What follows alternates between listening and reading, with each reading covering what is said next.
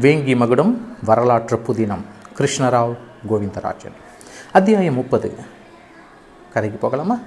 தொல்லை தீர்ந்தது. நூலேணி வழியாக விமலாதித்தன் ஏறி சென்றதை பார்த்தவுடன் படகு கால்வாய் வழியாக விரைந்து சென்றது படகில் இருந்த வீரமல்லன். சாளுக்கிய போர்க்கப்பலுக்கு நேர்ந்த கதியையும் பார்த்ததால் நிம்மதி பெருமூச்சு விட்டான். இருந்தாலும் தங்களுக்கு ஆபத்து தொடர்ந்து கொண்டுதான் இருக்கும். இனி இங்கிருப்பது என்பது இயலாத காரியம். விரைவில் சோழ நாட்டிற்கு செல்ல வேண்டும் என்று எண்ணினான்.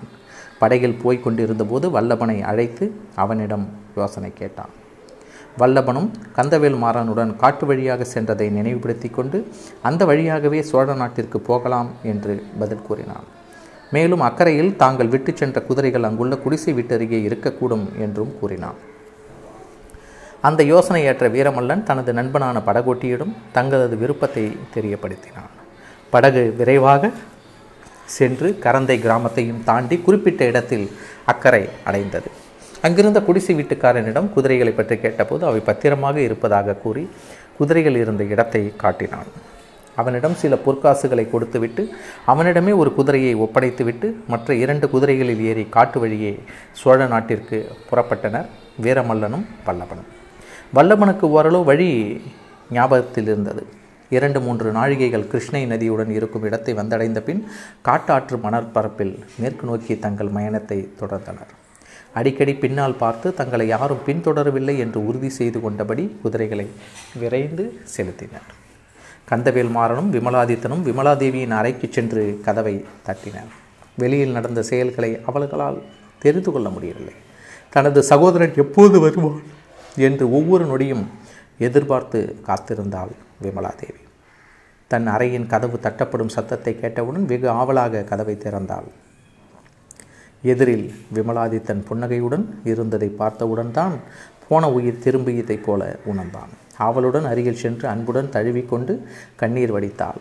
விமலாதித்தா உனக்கு ஒன்றும் நேராமல் உன்னை கண்களால் பார்த்த பிறகுதான் உயிர் வந்தது. ஆபத்து ஒன்றும் இல்லையல்லவா என்றான். இப்போது ஆபத்தில்லை. ஆனால் ஆபத்திற்கு பஞ்சமும் இல்லை. சற்று முன்னர் தான் சோழ வீரர் கந்தவேல் மாறன் அவர்களின் சாமர்த்தியத்தால் உயிருடன் நாம் எல்லோரும் தப்பினோம். கந்தவேல் மாறனை நன்றியுடன் ஏறிட்டாள் விமலாதேவி. என்ன நடந்தது என்று கூறுங்கள் என்றால் கந்தவேல் மாறனை பார்த்து. விமலாதேவி விமலாதித்தர் வந்த படகை சற்று தொலைவிலேயே பார்த்து விட்டேன். நம் மரக்களத்தில் இருந்த எல்லா விளக்குகளையும் தீப்பந்தங்களையும் அணைத்து விட்டதாலும் இரு தீப்பந்துகள் மட்டும் எரியவிட்டு அந்த வெளிச்சமும் வெளியே தெரியா வண்ணம் தட்டிகளால் மறைக்கப்பட்டதாலும் விமலாதித்தரால் நாம் வந்த மரக்கலத்தை பார்க்க முடியவில்லை. அதே சமயம் பாடவனுடைய போர் வீரர்கள் வேறு ஒரு மரக்கலத்தில் விமலாதித்தனின் படகை நோக்கி விரைந்ததை கவனித்தேன். நமது நாராயணனையும் மற்றும் சில பணியாளர்களையும் தீப்பந்தங்களை ஏற்றி போர் வீரர்களின் மரக்கல உச்சியில் பாய்மரங்களின் மீது பாய்களின் மீது வீச கூறினேன். அவர்களும் அந்த வேலையை சரியாக செய்தனர். தீயை அணைக்க அவர்கள் முற்படும் நேரத்தில் விமலாதித்தர் நம் மரக்கலத்தில் ஏறுவதற்கு வசதியாக அவர் படகு கரியில் சென்றேன்.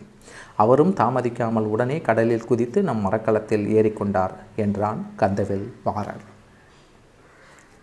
போர் வீரர்கள் வந்த மரக்கலம் நம்மை தொடர்கிறதா என்று கேட்டாள் விமலாதேவி. இல்லை அவர்களின் மரக்கலம் தீப்பிடித்து முற்றிலும் எரிந்து மூழ்கிவிட்டது. இனி நம்மை தொடர்ந்து வர முடியாது. அவர்கள் இனி வேறு மரக்கலத்தில் வந்து நம்மை தொடர்ந்து வந்தால் கூட நம்மை பிடிக்க முடியாது. அதற்குள் நாம் சோழ நாட்டு எல்லைக்குள் சென்றுவிட முடியும் என்றான் கந்தவேல் மாறன். விமலாதித்தன் கரந்தை கிராமத்தில் நடந்த செய்திகளை இருவரிடமும் கூறினான்.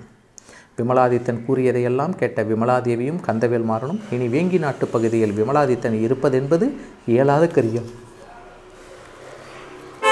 என்பதை தெரிந்து கொண்டனர். சுதானந்தனை கட்டி போட்டு வந்ததையும் கூறினான் விமலாதித்தன்.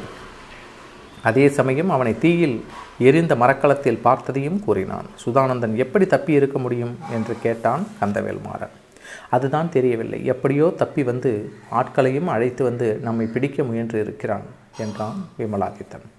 நீங்கள் கூறுவதை பார்த்தால் சுதானந்தன் மிகவும் திறமையான ஒற்றன் என்று தெரிகிறது. என்றான் கந்தவேல்மார். ஆமாம் இப்போது நம்மை பிடிக்க முடியாமல் ஆத்திரத்தில் இருப்பான். எப்படியாவது நம்மை தொடர்ந்து வர முயற்சிப்பான். அதற்குள் நாம் சோழ நாட்டிற்குள் சென்றுவிட்டால் அவனால் எந்த பிரச்சனையும் நம்மை தொடர்ந்து வர முடியாது. விம விமலாதேவியை மட்டும் ஓய்வெடுக்க அறைக்கு செல்லுமாறு கூறிவிட்டு விமலாதித்தனும் கந்தவேல்மாறனும் மரக்கலத்தின் தளத்திற்கு வந்தனர். நாராயணன் அவர்கள் அருகே வந்தான். மரக்கலம் ஏதாவது நம்மை தொடர்கிறதா? நாராயணனை பார்த்து கேட்டான் கந்தவேல் மாறன். இல்லை கண்ணு கெட்டிய தூரம் வரை எந்த ஒரு மரக்கலமும் தென்படவில்லை என்றான் நாராயணன். கிருஷ்ணை ஆற்று பகுதியை கடந்து வெகு தூரம் வந்துவிட்டோம் என்று தெரிகிறது. இனி நமக்கு எந்த தொல்லையும் வராதல்லவா? இனி எந்த தொல்லையும் இல்லை. இப்போது நாம் வேங்கி நாட்டை கடந்து சீட்புலி நாட்டின் கடற்கரை பகுதியில் சென்று கொண்டிருக்கிறோம். சீட்புலி நாட்டிற்கு சொந்தமான எந்த கடற்படையும் கிடையாது. வணிகத்திற்காக மட்டும்தான் அவர்களிடம் மரக்கலங்களும் படகுகளும் இருக்கின்றன என்றான் நாராயணன். எது எப்படி இருந்தாலும் விடியும் வரை நாம் விழிப்புடன் இருக்க வேண்டும். நாமும் நம் ஊழியர்களும் கண்காணித்தபடி இருப்பது நல்லது என்றான் கந்தவேல் மாறன் மற்றவர்களும் அதை ஆமோதித்தனர்.